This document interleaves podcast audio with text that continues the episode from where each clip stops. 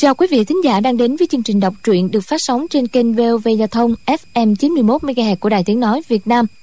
Thưa các bạn, trong chương trình đọc truyện kỳ trước, chúng ta đã theo dõi phần 36 bộ truyện ỷ Thiên Đồ Long Ký của nhà văn Kim Dung. Thì được biết mấy ngày qua, từ lúc bước chân đến sa mạc, Duyệt Tuyệt Sư Thái vừa xấu hổ vừa căm giận vì đã ba lần đệ tử bị địch bắt đi hút máu chết tươi. Thế mà mặt mũi kẻ địch thế nào cũng chưa nhìn rõ. Từ ngày bà ta tiếp nhận chức trưởng môn phái Nga Mi đến nay, chưa từng bẻ bàn như thế này bao giờ. Phái không động, bắn quả hiệu, Duyệt tuyệt sư thái dẫn quân đến nơi, rút bảo kiếm ỷ thiên ra đại khai sắc giới, diệt trừ yêu tà. Chưa đầy một tuần trà, mấy mươi mạng người của nhuệ kim kỳ, trong số đó có cả trang tranh, trưởng kỳ đã bỏ mạng dưới tay của bà ta. Ân Lê Đình thấy cảnh cuồng sát ma giáo quá hung tàn của bà ta, bèn ra lệnh tất cả hãy dừng tay để các yêu nhân dễ bề đầu hàng.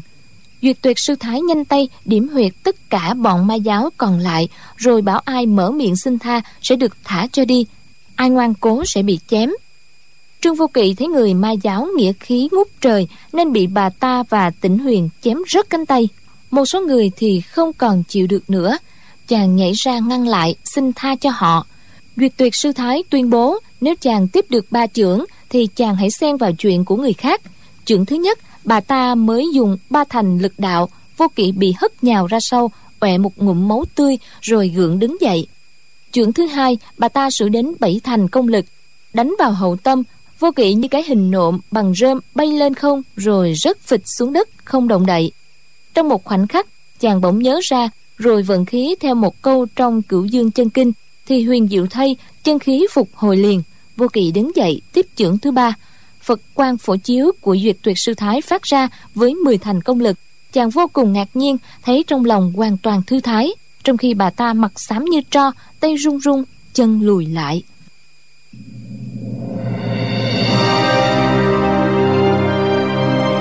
Ỷ thiên đồ long ký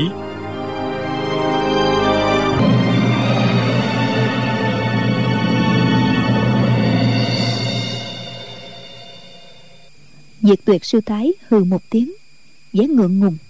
Lúc đầu đã nói rõ là chỉ đánh ba chưởng, nên không thể đánh thêm. Nhưng nếu đến đây lại thôi, thì quá ra bà ta phải đầu hàng thiên ương giáo. Thật là mối sỉ nhục quá lớn. Trong lúc bà ta còn đang phân dân, thì ân giả dương cười ha hả nói.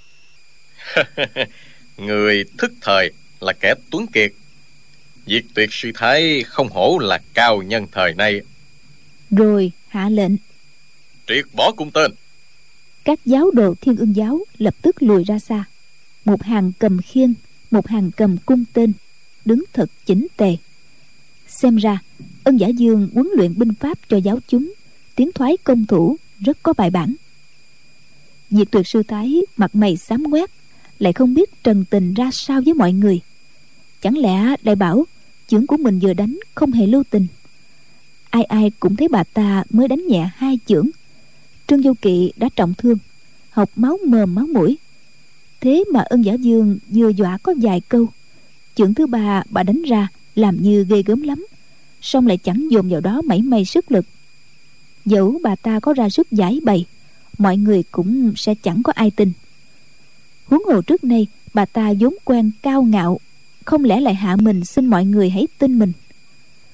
Bà ta hậm hực nhìn trương vô kỵ rồi lớn tiếng nói với ân giả dương. Ân giả dương người muốn thử chưởng lực của ta thì hãy lại đây. Ân giả dương chắp tay nói. Hôm nay được sư thái dành cho chút tình đâu dám đắc tội thêm. Hẹn ngày sau có dịp sẽ gặp lại. Diệt tuyệt sư thái phất tay trái một cái không nói gì nữa. Dẫn các đệ tử đi về hướng tây người các phái côn luân hoa sơn không động cùng ân lê đình và tống thanh thư cũng đi theo. Thù nhi hai chân còn chưa đi nổi vội gọi a ngưu ca mau đưa muội chạy theo họ với. Trương du kỵ muốn cùng ân giả dương nói vài lời bèn nói đợi chút đã. Chàng đi tới gần ân giả dương nói đại đức ra tay trợ giúp của tiền bối giảng bối không bao giờ dám quên. Ân giả dương cầm tay chàng nhìn chàng đánh giá một hồi rồi hỏi. Người họ tăng ư? Trương vô kỵ chỉ muốn xà vào lòng ông gọi cậu ơi cậu ơi. Nhưng phải kìm lòng lại hai mắt bỗng rưng rưng. Người đời có câu thấy cậu như thấy mẹ. Chàng là kẻ mồ côi cả cha lẫn mẹ. Ân giả dương là thân nhân mười mấy năm nay mới gặp lần đầu. Bảo làm sao chàng không xúc động ân giả dương thấy ánh mắt chàng trai đối với ông đầy vẻ thân thiết lại nghĩ là chàng cảm ơn cứu mạng cho nên cũng không để tâm. Đưa mắt sang phía thù nhi ngồi dưới cát cười nhạt một tiếng ông nói ali người đó ư?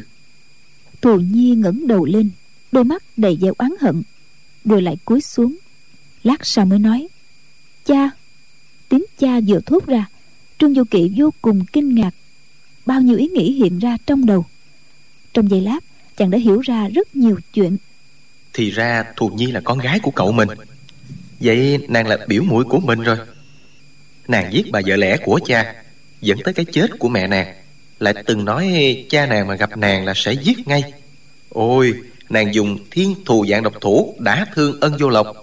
Chắc là vì mấy gia nhân đó về hồ với chủ nhân, đối xử không tốt với hai mẹ con nàng ân vô phúc ân vô thọ. Tuy rất thống hận nhưng không dám động thủ với nàng.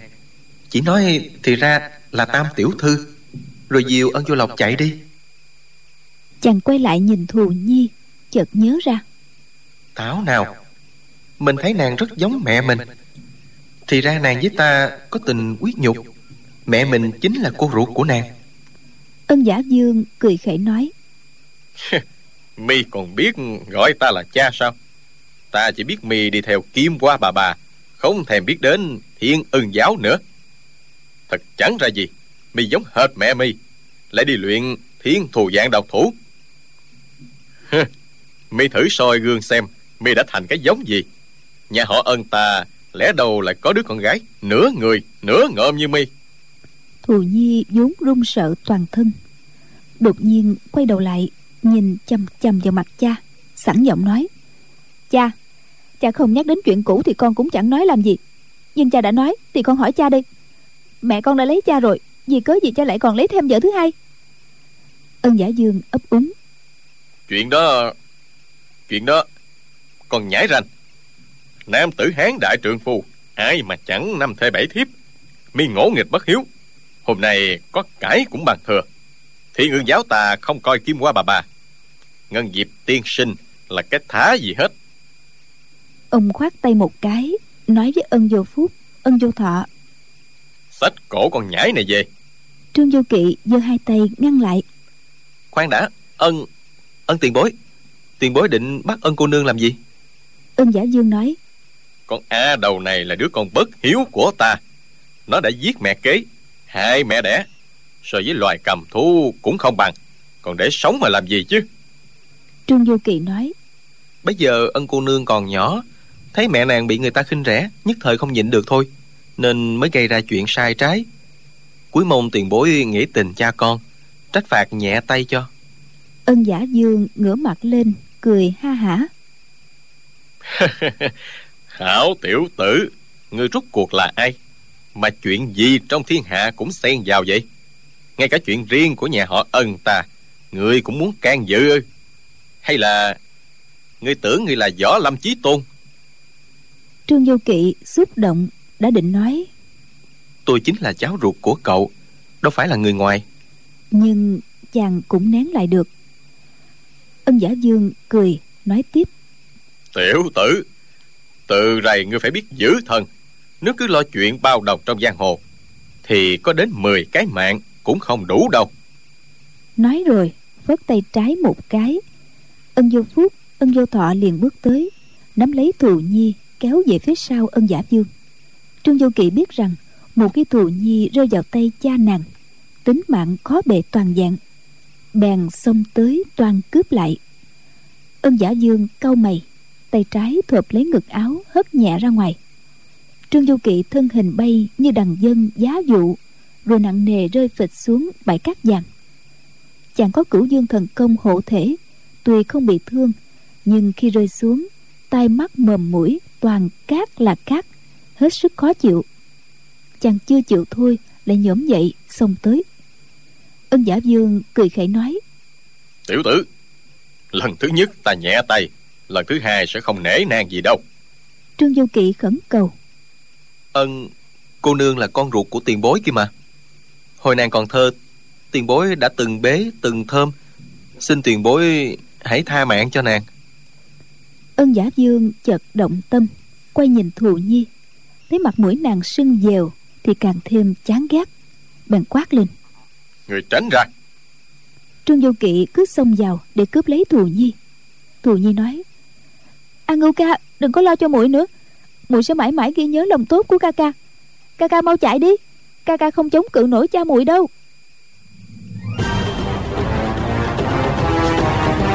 ngay lúc đó từ dưới cát có một người áo xanh trồi lên. Hai tay dương dài thợp gáy ân vô phước ân vô thọ hai người.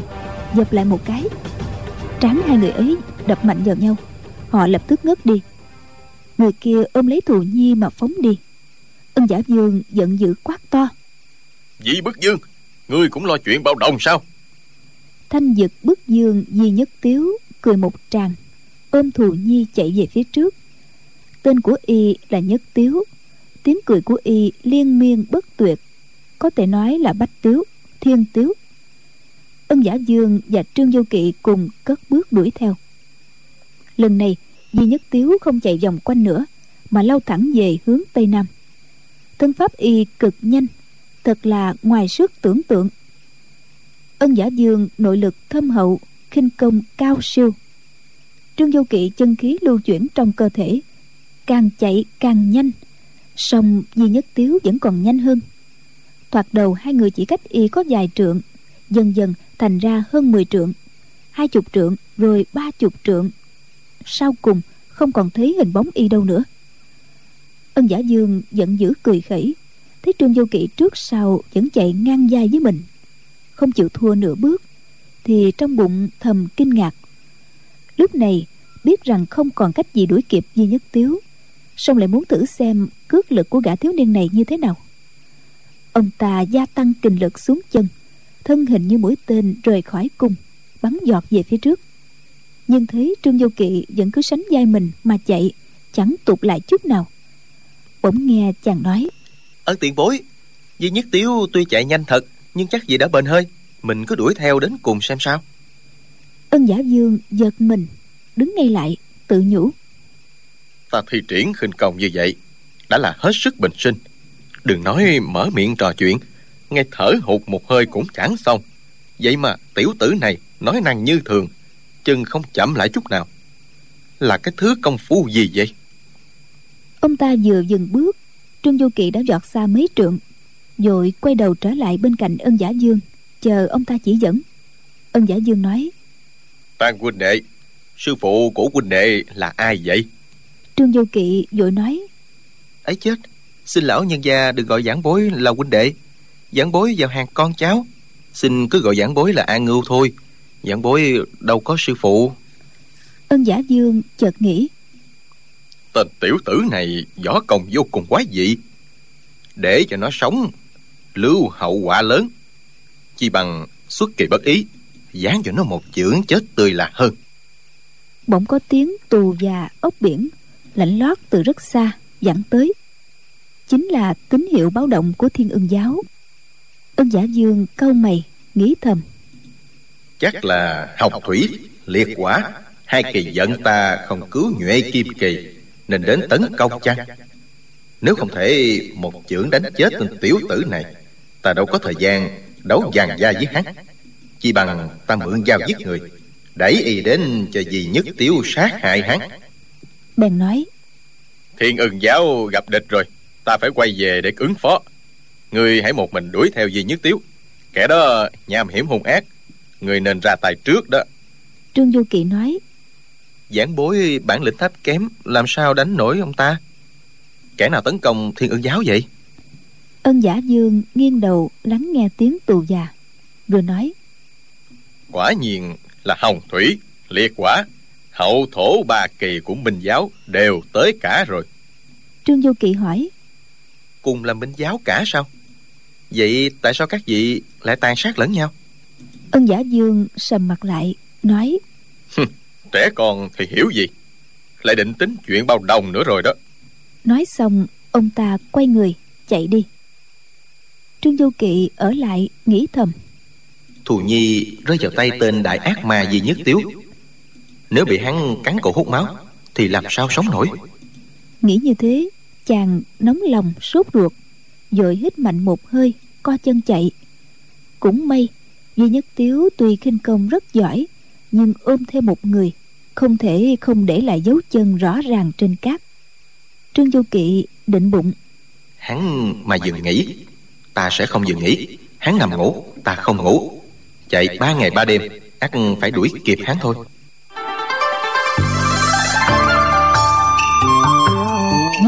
gay gắt trên sa mạc. Chạy ba ngày đêm đâu phải chuyện dễ. Chàng chạy đến gần tối đã thấy miệng khô, lưỡi đắng. Mồ hôi đầm đìa khắp người. Nhưng cũng lạ thay, chân chàng không hề mỏi. Chân khí của dương thần công suốt tích từng chút từng chút một trong cơ thể. Mấy năm qua, bắt đầu phát huy tác dụng. Càng sử dụng lực, tinh thần càng phấn chấn. Tại một dòng suối, chàng uống no một bụng nước rồi lại chạy tiếp, cứ theo dấu chân của duy nhất tiếu mà đuổi. Chàng chạy đến nửa đêm, thấy trăng lên tới đỉnh đầu. Chàng chợt cảm thấy sợ hãi, chỉ lo bỗng nhiên bắt gặp thi thể của thù nhi đã bị hút hết máu dứt đâu đây. Ngay lúc đó, chàng nghe hình như đằng sau có tiếng chân người. Chàng quay lại nhìn, không thấy ai. Chàng không dám chần chừ thêm, lại chạy tiếp nhưng liền nghe có tiếng chân ai lẻo đẻo theo sau. Trương du kỵ lạ lắm, quay lại nhìn lần nữa, vẫn không thấy ai cả. Nhìn kỹ hơn, trên sa mạc hiển nhiên in hằng ba vết chân người. Một vết của duy nhất tiếu, một vết của chàng. Còn vết thứ ba là của ai? Chàng quay lại nhìn lần nữa. Đằng trước chỉ có một đường vết chân của duy nhất tiếu vậy là quả thực có kẻ đuổi theo chàng. Tại sao không nhìn thấy đâu? Chẳng lẽ người ấy có phép tàn hình hay sao? Lòng đầy nghi hoặc chàng chạy tiếp lại nghe có tiếng chân người sau lưng. Trương vô kỵ kêu lên. Ai đó? Đằng sau có tiếng đáp. Ai đó? Trương du kỵ cả kinh quát to. Ngươi là người hay là ma? Tiếng phía sau cũng quát to. Ngươi là người hay là ma trương du kỵ quay phát lại. Lần này thấy sau lưng mình có bóng người thấp thoáng mới biết là có người thân pháp cực nhanh kịp ẩn nấp sau lưng chàng. Chàng bèn hỏi to ngươi theo ta làm gì chứ? Người kia đáp Ta theo ngươi để làm gì nào? Trương du kỵ cười nói làm sao ta biết được? Ta không biết nên mới hỏi các hạ. Người kia nói Làm sao ta biết được? Ta không biết nên mới hỏi ngươi trương du kỵ nghĩ rằng người kia không có ác ý. Y theo sau chàng đã lâu nếu ra tay sát hại chàng thì chàng đã mất mạng rồi. Bèn hỏi các hạ tên gì? Người kia đáp Thuyết bất đắc. Trương du kỵ hỏi vì sao không nói được? Người kia đáp Thuyết bất đắc là thuyết bất đắc Cần gì phải có lý do? Còn ngươi tên gì? Trương du kỵ nói tại hạ là tăng an ngưu. Người kia hỏi Vì sao đêm hôm khuya khoắt? Ngươi lại cứ chạy loạn lên như kẻ khùng vậy. Trương du kỵ biết đây là một vị nhân thân mang tuyệt kỹ. Bèn nói một bằng hữu của tại hạ bị thanh dược bức dương bắt đi. Tại hạ phải cứu về. người kia nói Ngươi cứu chẳng nổi đâu. Trương du kỵ bèn hỏi vì sao? người kia đáp Thanh dược bức dương Võ công cao hơn ngươi. Ngươi đánh không lại y đâu trương du kỵ nói. Đánh không lại cũng cứ đánh. Người kia nói. Giỏi lắm. Ngươi quả có chí khí. Bằng hữu của ngươi là một cô nương chứ gì. Trương du kỵ đáp ngay. Đúng thế tại sao các hạ biết? Người kia nói. Nếu không phải là cô nương Thì một thiếu niên đâu có liều mạng đuổi theo như vậy. Bộ đẹp lắm hả? Trương du kỵ đáp. Không rất xấu xí.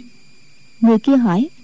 Thế còn ngươi Có xấu không trương du kỵ đáp các hạ đến trước mặt tại hạ thì biết liền người kia nói Ta không cần nhìn Thế cô nương ấy Có biết võ công không trương du kỵ đáp có nàng là con gái của ân giả dương tiền bối trong thiên ương giáo từng theo Kim Hoa bà bà ở đảo Linh Xà học võ. Người kia nói Ngươi đừng đuổi theo nữa. Vì nhất tiếu bắt được nàng ta rồi. Chẳng chịu thả ra đâu. Trương Du Kỵ hỏi vì sao Người kia hừ một tiếng Rồi nói Người ngốc lắm. Không chịu suy nghĩ gì cả. Ân giả dương là người thế nào với ân thiên chính hả? Trương Du Kỵ đáp Họ là hai cha con. Người kia nói Bạch mi ưng dương và thanh dực bức dương. Võ công ai cao hơn? Trương Du Kỵ nói Tại hạ không biết, xin tiền bối cho biết là ai cao hơn vậy? Người kia nói Mỗi người có một sở trường riêng. Thế lực của hai người thì ai mạnh hơn? Trương Du Kỵ nói Bạch Mi Ân Dương Ân Thiên Chính là giáo chủ Thiên Ân Giáo. Ừm, chắc thế lực mạnh hơn. Người kia nói Đúng là như vậy. Do đó, một khi thanh dược bức dương bắt được cháu gái của ân thiên chính là món hàng đắt giá, đâu chịu trả lại. Thế nào y chẳng dùng để uy hiếp ân thiên chính. Trương Du Kỵ lắc đầu E rằng không phải thế đâu. Ân giả Dương tiền bối chỉ chăm chăm muốn giết con gái mình mà thôi. Người kia lấy làm lạ Hỏi Nhưng vì sao lại như vậy? Trương Du Kỵ liền đem chuyện thù nhi giết ái thiếp của ân giả dương Dẫn đến chỗ mẹ nàng phải chết Kể lại sơ qua Người kia nghe xong tấm tắc khen Giỏi thật, giỏi thật. Quả là Mỹ chất lương tài á. Trương Du Kỵ ngạc nhiên hỏi Cái gì mà mỹ chất lương tài? Người kia nói Tuổi còn nhỏ như vậy mà đã dám giết ái thiếp của cha, hại chết cả mẹ ruột. Lại được Kim Hoa bà bà ở đảo Linh Xà dạy dỗ. Ngay ta đây còn thích. Vì nhất tiêu nhất định sẽ nhận nàng ta làm đồ đệ. Trương Du Kỵ lo lắng hỏi Nhưng sao các hạ lại biết? Người kia nói Di Nhất Tiếu là hảo bằng hữu của ta Tâm tính y thế nào Ta đâu có lạ Trương Du Kỵ thừa người ra Đột nhiên kêu to Nguy rồi Đoạn chàng chạy như bay Người kia vẫn bám sát chàng Trương Du Kỵ vừa chạy vừa hỏi Tại sao các hạ cứ bám theo tại hạ vậy? Người kia đáp Ta nổi tính hiếu kỳ Muốn xem trò vui Còn đuổi theo Di Nhất Tiếu để làm gì Trương Du Kỵ nói Thù Nhi vốn đã nhiễm một ít tà khí rồi.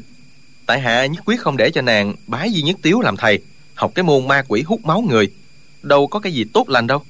Người kia hỏi Ngươi thích Thù Nhi lắm hả Tại sao ngươi quan hoài đến nàng ta thế Trương Du Kỵ thúc đẩy Đáp Tại hạ cũng chẳng biết mình có thích hay không nữa.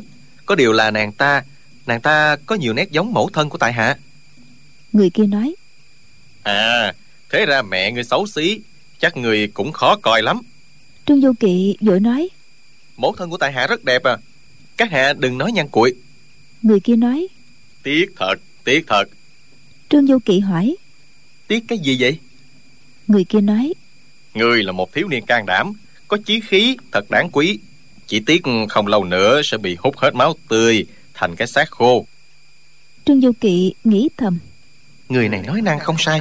Dù ta có đuổi kịp Di Nhất Tiếu, cũng chẳng cứu được Thù Nhi. Chỉ khờ dại đem chính mình tới nộp mạng cho hắn mà thôi. Chàng bèn nói Tiền bối giúp giảng bối một tay có được không? Người kia đáp. Không được. Thứ nhất á Di Nhất Tiếu là hảo bằng hữu của ta. Thứ hai Ta đánh cũng chẳng thắng y được. Trương Du Kỵ hỏi. Di Nhất Tiếu là hảo bằng hữu của tiền bối. Sao tiền bối không khuyên can ông ta? Người kia thở dài Nói. Hey, quyền đâu có được. Chính Di Nhất Tiếu cũng đâu có muốn hút máu người. Chẳng qua là việc bất đắc dĩ. Thật là vô cùng khổ tâm mà Trương Du Kỵ lấy làm lạ Chàng hỏi Việc bất đắc dĩ, nghĩa là thế nào?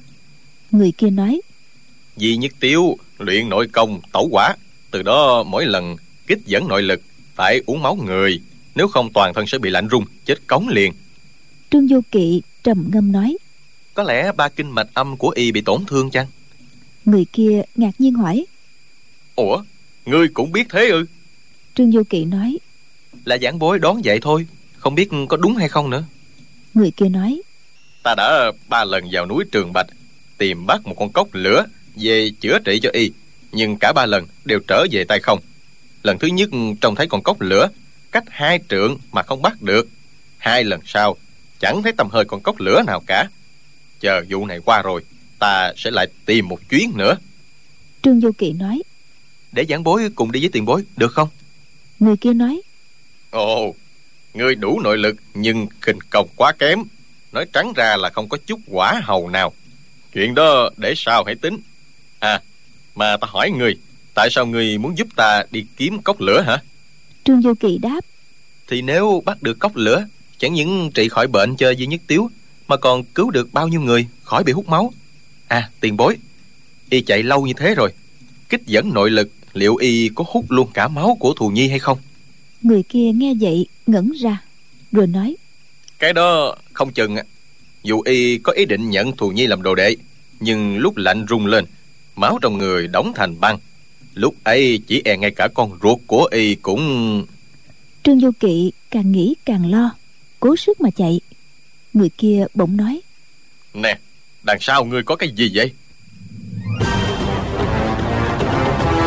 Trương Du Kỵ ngoảnh lại nhìn Đột nhiên trước mắt tối om Toàn thân bị một cái gì rất lớn chụp vào. Tiếp đó, thân hình treo lơ lửng, Hình như chàng bị người kia bỏ vào trong một cái túi lớn. Chàng vội dùng tay xé cái túi, Nào hay cái túi bền chắc dị thường, Sờ mãi không thấy đường chỉ khâu. Chắc chắn, may bằng một loại giải dày, Không thể dùng tay xé rách. Người kia ném cái túi xuống đất, Cười ha hả nói. Ngươi làm sao mà chui ra khỏi cái túi của ta? Mới thật là giỏi. Trương Du Kỵ giận nội lực Hai tay đẩy mạnh ra Nhưng cái túi mềm nhũng Không dùng sức vào đâu được. Chàng giơ chân phải đạp mạnh ra Cái túi chỉ lồi ra phía ngoài một chút. Dù chàng có chọc xé Kể cả hút đầu Lăn lộn cách chi Cái túi vẫn trơ trơ không sao cả. Người kia cười hỏi Ngươi chịu chưa? Trương Du Kỳ đáp Chịu rồi.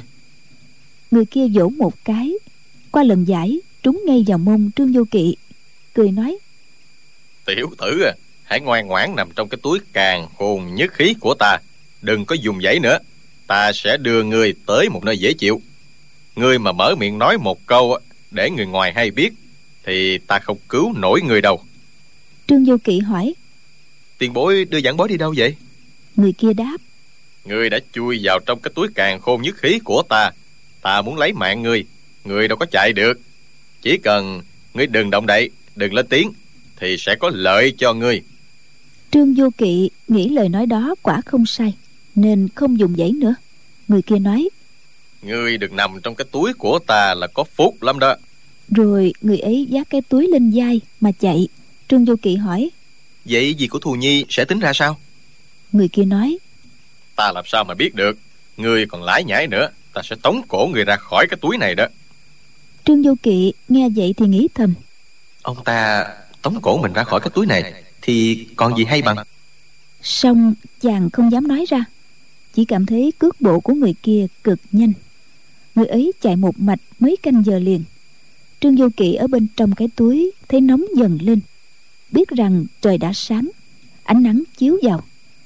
Lát sau cảm thấy người kia chạy lên cao Hình như là đang lên núi. Lại đi hơn hai canh giờ nữa Trương Du Kỵ thấy hơi lạnh Chàng nghĩ thầm. Hình như đã lên tới đỉnh núi cao có tuyết Nên mới lạnh thế này. Đột nhiên thân hình chàng bay lên. Chàng cá kinh Nhìn không nổi phải kêu lên. Tiếng kêu chưa dứt Cảm thấy thân hình chững lại. Người kia đã chạm đất. Trương Du Kỳ lúc này mới biết Là người kia vừa dắt cái túi nhảy đi. Có lẽ đây là đỉnh núi rất cao Vách đá treo leo. Người kia dắt chàng nhảy giọt như thế Đá núi có tuyết phủ rất trơn.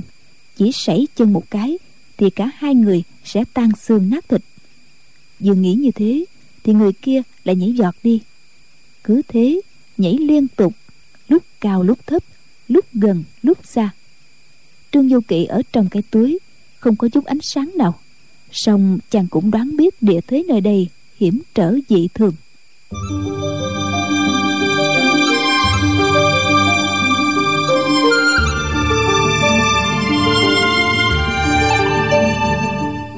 Du Kỵ bị người kia giác nhảy lên rất cao một lần nữa. Bỗng nghe từ đằng xa có người gọi. Thuyết bất đắc Sao mãi giờ này mới về? Người giác Trương Du Kỵ trả lời. Chụp đường ta gặp một chuyện nhỏ. Di Nhất Tiếu đã đến chưa? Người ở phía xa nói. Chưa thấy đâu. Quái lạ. Ngay cả y cũng đến muộn. Thuyết bất đắc ngươi có gặp y không? Người kia vừa hỏi vừa đến gần trương vô kỵ nghĩ thầm. Sao lại có người lấy tên là thuyết bất đắc kia chứ? Thì ra ông ta có hẹn gặp di nhất tiếu. Không biết thù nhi có sao không? Ông ta bảo là bằng hữu của di nhất tiếu. Chẳng hiểu sẽ làm gì mình đây. Chỉ nghe thuyết bất đắc nói. Thiết quan đạo huynh chúng ta đi tìm di huynh đi. Ta e y gặp rắc rối mất rồi. Thiết quan đạo nhân nói. Vị nhất tiếu thông minh cơ trí võ công trác tuyệt gặp rắc rối sao được? Thuyết bất đắc nói ta cảm thấy hình như có chuyện chẳng lành. Bỗng từ dưới sơn cốc có tiếng người gọi vọng lên. Tên hòa thượng thối tha thuyết bất đắc. Lão mọi già thiết quan mau xuống giúp ta nè. Nguy lắm nguy lắm rồi. Thuyết bất đắc và thiết quan đạo nhân cùng kêu lên kinh ngạc. Chú điên đó ư?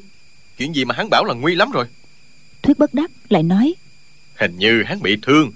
Sao nghe giọng yếu ớt quá ông ta không đợi thiết quan đạo nhân trả lời liền giác trương vô kỵ nhảy trở xuống. Thiết quan đạo nhân chạy theo sau bỗng kêu lên. Ồ chú điên cổng ai thế kia? À di nhất tiếu. Thuyết bất đắc nói chú điên đừng hốt quản bọn ta xuống giúp người này. Chu điên nói ta mà hốt quản hả? Con dơi hút máu sắp toi mạng thì có. Thuyết bất đắc lo lắng hỏi di huynh làm sao bị thương à? Nói xong vội chạy nhanh hơn. Trương vô kỵ nằm trong cái túi y như đang đằng dân giá dụ không nhịn được bèn hỏi nhỏ. Tiền bối hãy tạm đặt giảng bối xuống việc cứu người hệ trọng hơn. Thuyết bất đắc đột nhiên giơ cái túi ra quay luồn ba vòng trong không trung. Trương vô kỵ cả kinh nếu cái túi tuột khỏi tay ông ta thì hậu quả khôn lường. Chỉ nghe thuyết bất đắc trầm giọng nói. Tiểu tử ta cho người hay. Ta là bố đại hòa thượng thuyết bất đắc. Người theo sau ta đó là thiết quan đạo nhân trương trung. Kẻ đang nói với kia là chu điên. Ba người chúng ta cùng với lãnh diện tiên sinh lãnh khiêm bành hòa thượng bành quá ngọc là ngũ tản nhân của minh giáo. Người biết minh giáo chứ? Trương vô kỵ đáp. Có biết. Thì ra đại sư cũng là người của minh giáo. Thuyết bất đắc lại nói.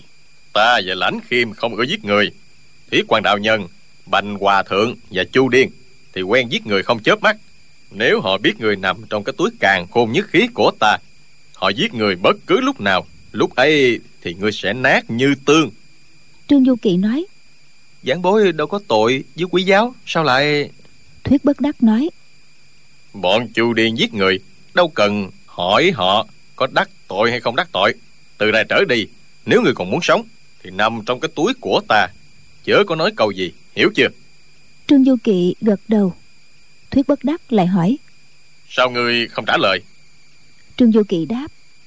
Thì đại sư dặn giảng bối không được nói câu gì mà. Thuyết bất đắc mỉm cười nói. Người nhớ như vậy là tốt. Ồ di huynh làm sao vậy? Câu cuối cùng là ông ta nói với chu điên chỉ nghe chu điên liếu lưỡi đáp. Hắn hắn nguy lắm. Nguy lắm rồi. Thuyết bất đắc nói. Ồ ngực di huynh vẫn còn hơi âm ấm. Chu điên có phải ngươi cứu di huynh mang về đây không? Chu điên đáp. Còn quái gì nữa? Không lẽ lại là hắn cứu ta đưa về đây hay sao? Thiết quan đạo nhân nói. Chu điên ngươi cũng bị thương sao? Chu điên nói. Ta thấy con dời hút máu này nằm ngay đơ bên đường người đông cứng sắp tắt thở. Ta đúng là tướng cướp lại mở lòng từ bi. Ta giận khí cứu hắn. Không ngờ chất âm độc trong người con dơi hút máu này quá lợi hại nên mới ra nông nổi này. Thuyết bất đắc nói chu điên à lần này quả là ngươi làm được một việc tốt đó. Chu điên nói tốt xấu gì chưa biết còn dơi hút máu này vừa hiểm độc vừa cổ quái. Từ trước đến giờ ta nhìn thấy hắn là hết sức chướng mắt. Song lần này hắn lại làm một việc rất hợp ý ta chủ điên ta mới ra tay cứu hắn. Nào ngờ chưa cứu được con dơi hút máu này thì chính mình đã bị hàng độc ngắm vào người. Chắc sẽ theo hắn xuống địa ngục luôn thể. Thiết quan đạo nhân lo lắng hỏi. Người bị thương nặng đến mức ấy sao? Chu điên đáp. Báo ứng báo ứng. Còn dơi hút máu và chu điên ta bình sinh chả làm việc gì tử tế. Nào ngờ vừa là một việc tử tế Thì tai họa giáng xuống luôn. Thuyết bất đắc hỏi Thế Di Huynh làm được điều gì tốt vậy? Chu điên nói. Hắn kích dẫn nội lực Âm hàn phát tác vốn chỉ cần uống máu người là chế ngự được. Ngay bên cạnh hắn có một con bé thế mà hắn thà chịu chết chứ không hút máu con bé đó. Chu điền ta thấy vậy mới bảo thang ngôi hỏng rồi con dơi hút máu đã làm chuyện ngược đời thì chu điền ta cũng phá lệ làm trò trái khuấy cứu hắn một lần vậy. Trương du kỵ nghe nói di nhất tiếu chưa hút máu thù nhi thì mừng vô cùng. Thuyết bất đắc đưa tay vỗ cái túi giải hỏi thế con bé ấy là ai vậy? Chu điền đáp ta cũng hỏi gì nhất tiếu đó. Hắn bảo cô bé ấy là cháu nội của lão già bạch mi ân dương. Hắn bảo hiện tại minh giáo gặp nạn mọi người phải đồng tâm hiệp lực thành thử không thể hút máu con bé đó được. Thuyết bất đắc và thiết quan đạo nhân vỗ tay nói đúng thế bạch mi ưng dương và thanh dực bức dương bắt tay với nhau thì thanh thế của minh giáo sẽ rất lớn mạnh. Thuyết bất đắc tiếp lấy thân hình duy nhất tiếu quảng hốt nói. Y toàn thân lạnh giá làm sao bây giờ? Chu điên nói. Thấy chưa? Ta đã bảo các ngươi đừng vội mừng. Cái mạng của con dơi già hút máu đã mười phần chết chín phần rồi. Một con dơi hấp hối bắt tay với bạch mi ưng dương thì minh giáo có mà mạnh. Thiết quan đạo nhân nói các huynh đệ chờ ở đây. Để ta xuống núi tóm cổ một người lên. Cho dì nhất tiếu uống máu là xong. Nói rồi định lao đi. Thì chu điên kêu lên. Hãy khoan. Lão mọi thiết quan.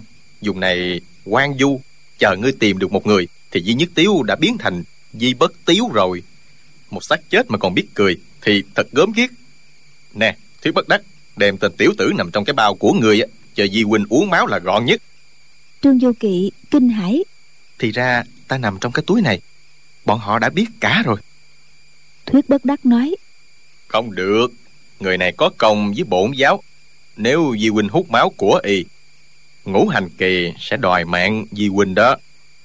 rồi thuyết bất đắc đem việc trương du kỵ lấy thân chịu ba chưởng của diệt tuyệt sư thái cứu mấy chục mạng người của nhuệ kim kỳ.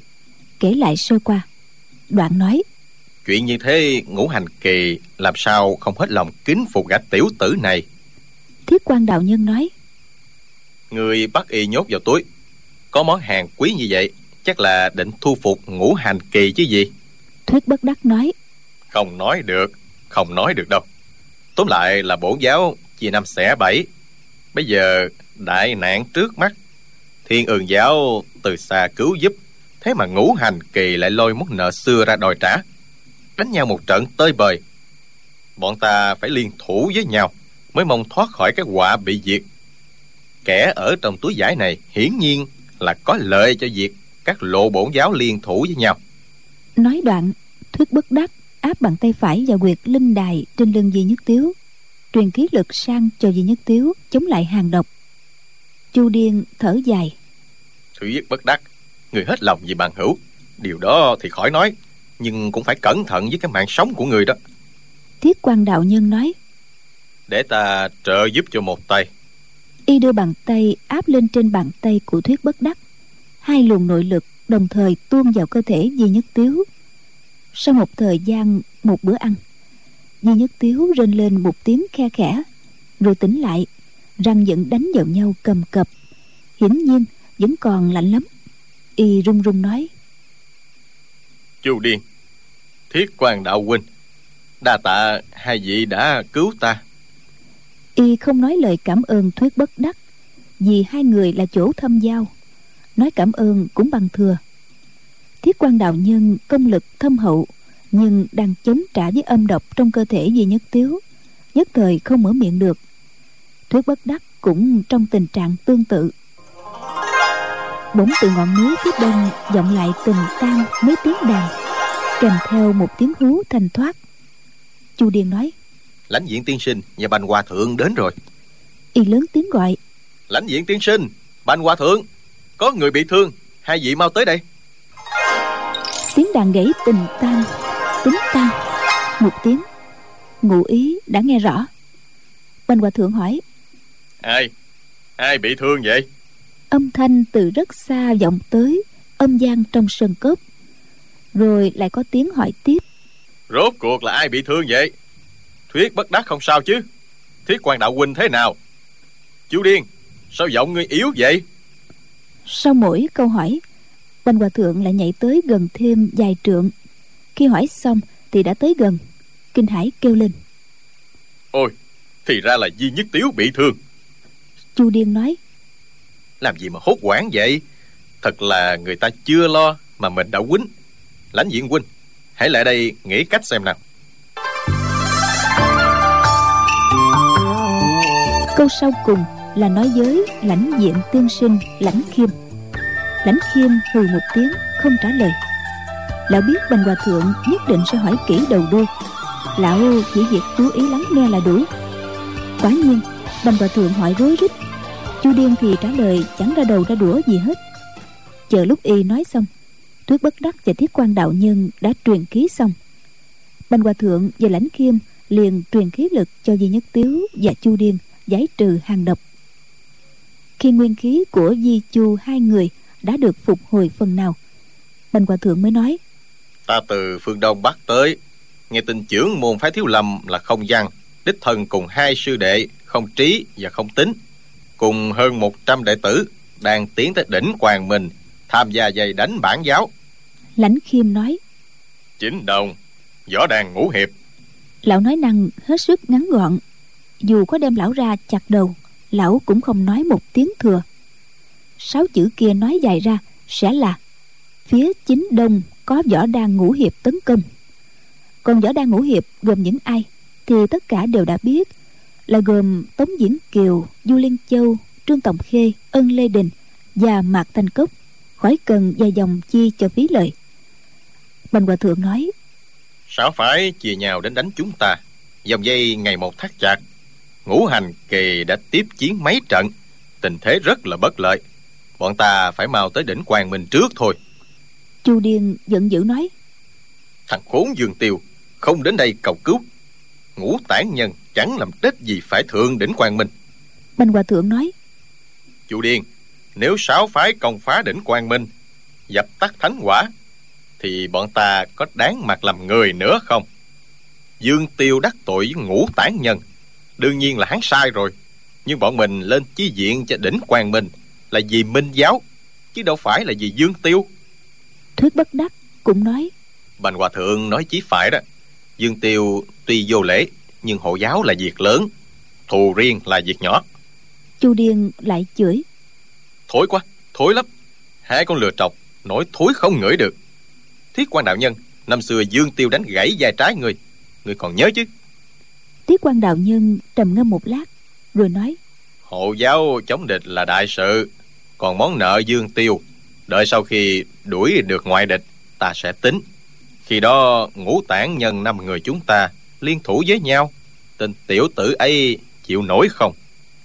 Chu điên hừm một tiếng rồi nói Lãnh khiêm Còn ngươi nghĩ sao lãnh khiêm đáp. Cùng đi. Chu điên nói. Ngươi cũng khuất phục Dương Tiêu ư.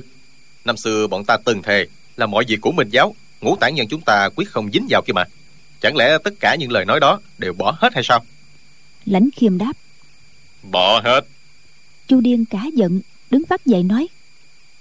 Các ngươi đều nói thối hết Chứ ta thì quyết giữ lời. Tiết quan đạo nhân bèn nói. Việc gấp lắm rồi Không thể trì hoãn Bọn ta tới đỉnh Quang Minh thôi. Bành hòa thượng cũng khuyên chu điên. Chú Huynh à Năm xưa vì tranh chức giáo chủ Mà mọi người trở mặt với nhau Dương Tiêu dĩ nhiên bụng dạ hẹp hòi. Nhưng nghĩ cho kỹ Thì ngũ tản nhân bọn ta Cũng có điều không phải. Chu điên tức giận nói Nói láo Ngũ tản nhân bọn ta không một ai muốn làm giáo chủ. Có gì là sai trái? Thuyết bất đắc nói Chuyện đúng sai năm xưa của bổn giáo thế nào Nói qua nói lại hàng năm Cũng chưa minh bạch được. Chu Điên à Ta hỏi Huynh Huynh có phải là đệ tử của Minh Tôn Quả Thánh hay không? Chu điên nói. Điều đó thì còn gì phải hỏi. Thuyết bất đắc lại nói. Hiện tại á, bổn giáo đại nạn ập tới. Chúng ta nếu khoanh tay đứng nhìn Mai sau chết đi Còn mặt mũi nào gặp Minh Tôn Và Dương giáo chủ?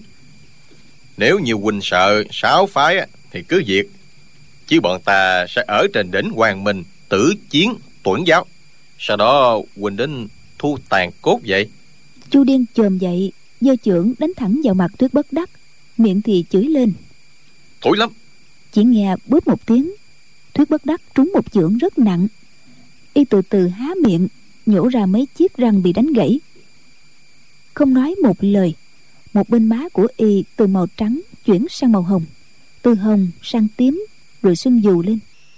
Bọn bành hòa thượng đều kinh hãi. Chu điên thì đứng ngay ra, nên biết võ công của thuyết bất đắc ngang ngửa với chu điên khi chu điên đánh y một chưởng, y chỉ cần chống đỡ hoặc né tránh thì không thể trúng đòn. Đằng này, y cứ chịu trận cho nên mới bị thương không nhẹ.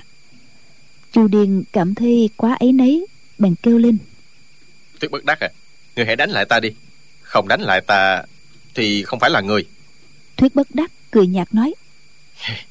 Ta có sức Giữ lại để đánh địch. Đánh người mà làm gì? Chu điên cá giận giơ tay lên giả thực mạnh vào mặt của mình. Nghe bóp một tiếng rồi y cũng nhổ ra mấy cái răng. Bành hòa thượng kinh hãi nói. Chu Điên Huynh làm trò quỷ gì vậy? Chu điên hậm hực nói. Ta lỡ tay đánh Thuyết bất đắc Bảo y đánh lại Y không chịu. Thì ta phải tự đánh mình chứ sao thuyết bất đắc nói. Chu Điên à Hai ta tình như huynh đệ. Bốn chúng ta bây giờ lên đỉnh hoàng minh tử chiến một phen. Hai ta đành phải sinh ly tử biệt. Huynh đánh ta một chưởng thì có đáng gì? Chu điên xúc động khóc òa lên nói. Ta cũng lên đỉnh hoàng minh. Món nợ cũ với Dương Tiêu Tạm gác lại đã. Bành hòa thượng cả mừng nói. Có thế mới là hảo huynh đệ chứ. Trương vô kỵ nằm trong cái túi vải nghe rõ những gì năm người kia nói với nhau. Chàng nghĩ thầm. Mấy người này võ công rất cao. Cái đó khỏi phải bàn. Điều hiếm thấy là cả năm người cùng trọng nghĩa khí. Trong minh giáo cao nhân không phải là ít. Chẳng lẽ ai cũng là tà ma ngoại đạo cả ư? Đang nghĩ như thế bỗng thấy thân thể mình di động. Chắc là thuyết bất đắc giác chàng chạy lên đỉnh quang minh. Chàng đã biết tin thù nhi không sao rồi. Trong bụng không còn lo lắng lúc này chàng chỉ quan hoài đến việc sáu môn phái dây đánh đỉnh quang minh. Không hiểu cục diện sẽ ra sao. Lại nghĩ, khi lên đỉnh quang minh, chàng có thể sẽ gặp lại cô bạn nhỏ dương bất hối năm xưa. Giờ đã khôn lớn, không biết có nhận ra chàng hay là không.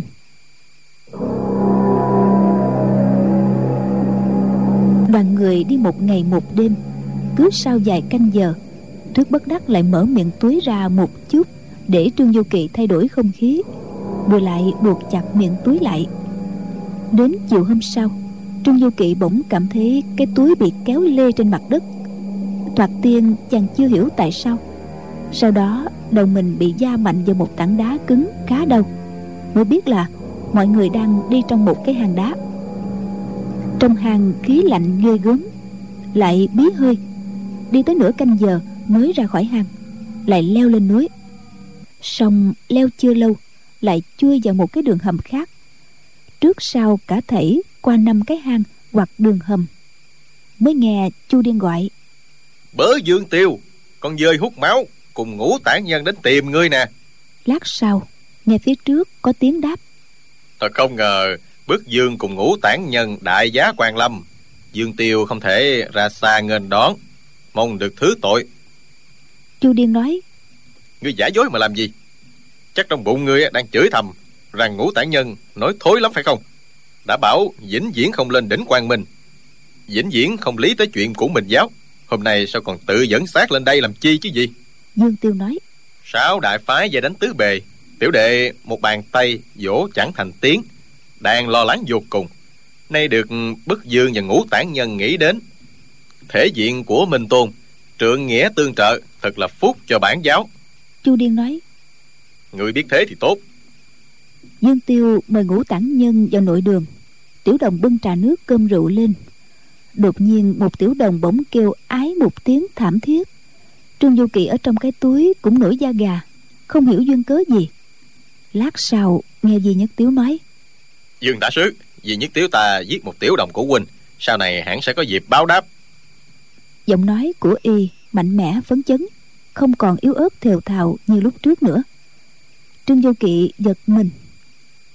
Y đã uống máu tươi của tiểu đồng Hàng độc trong người chắc đã bị chế ngự rồi. Nghe dương tiêu thản nhiên đáp. Chỗ huynh đệ với nhau nói chi đến chuyện báo đáp. Bước dương lên đỉnh quang minh là nể mặt tiểu đệ lắm rồi. Bảy người này đều là đệ nhất cao thủ trong minh giáo.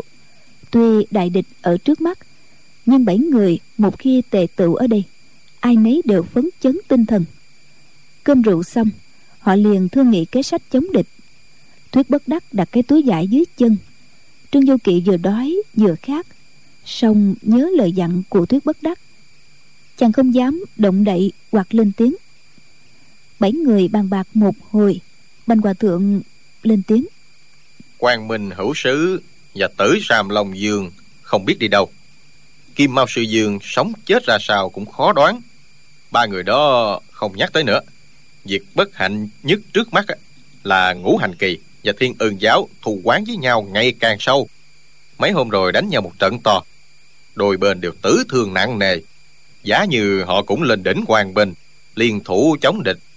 Đừng nói là sáu phái, mà dù có 12 phái 18 phái về đánh mình giáo cũng thừa sức chống trả. Thuyết bất đắc, đá nhẹ vào cái túi vải, vừa nói tiểu tử trong cái túi này có mối liên quan sâu xa với lại thiên ơn giáo. Vừa rồi lại có ơn với ngũ hành kỳ. Rồi đây có thể gã hòa giải mối hiềm khích giữa đôi bên thôi. Di Nhất Tiếu lạnh lùng nói. Ngôi vị giáo chủ ngày nào chưa định xong. Sự phân tranh trong bốn giáo ngày đó Vẫn còn tiếp diễn. Dẫu hắn có bản lĩnh bằng trời Mối hiềm khích giữa đôi bên Cũng chẳng thể lấp kính đâu. Dương tả sứ Tại hạ hỏi tả sứ một câu Sau khi đẩy lui địch nhân Tả sứ ủng hộ ai lên làm giáo chủ? Dương Tiêu thản nhiên đáp. Thánh quả lệnh về tay ai? Tiểu đệ sẽ ủng hộ người ấy làm giáo chủ. Đó là quy củ từ xưa Của bổn giáo. Bức dương hỏi đệ mà làm chi? Di Nhất Tiếu nói. Thánh quả lệnh thất lạc đã ngót trăm năm. Chẳng lẽ ngày nào chưa tìm thấy thánh quả lệnh Thì ngày ấy chưa có giáo chủ hay sao Sáu đại phái về đánh đỉnh quang minh Coi thường bổn giáo. Chẳng qua là vì chúng biết bổn giáo Không có người thống lĩnh Nội bộ chia năm xẻ bảy. Thuyết bất đắc cũng lên tiếng. Di Huynh nói chí phải đó Bố đại hòa thượng ta không theo ân phái Cũng không theo di phái. Ai làm giáo chủ thì cũng được Tóm lại là phải có một vị giáo chủ.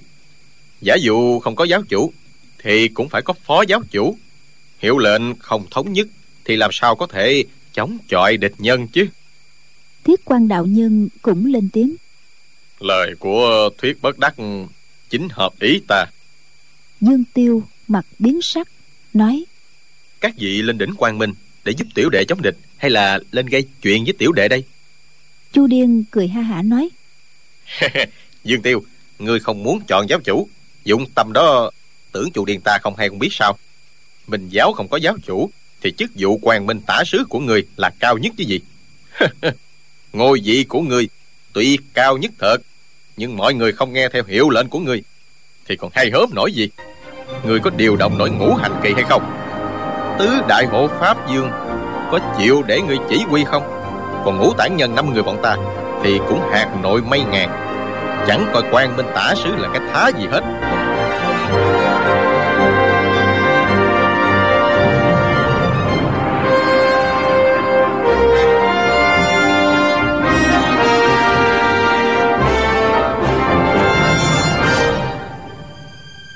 Các bạn thân mến, mời các bạn theo dõi trận chiến này qua phần đọc truyện đêm mai cũng vào lúc 23 giờ trên kênh VOV Giao thông sóng FM 91 MHz của Đài Tiếng nói Việt Nam.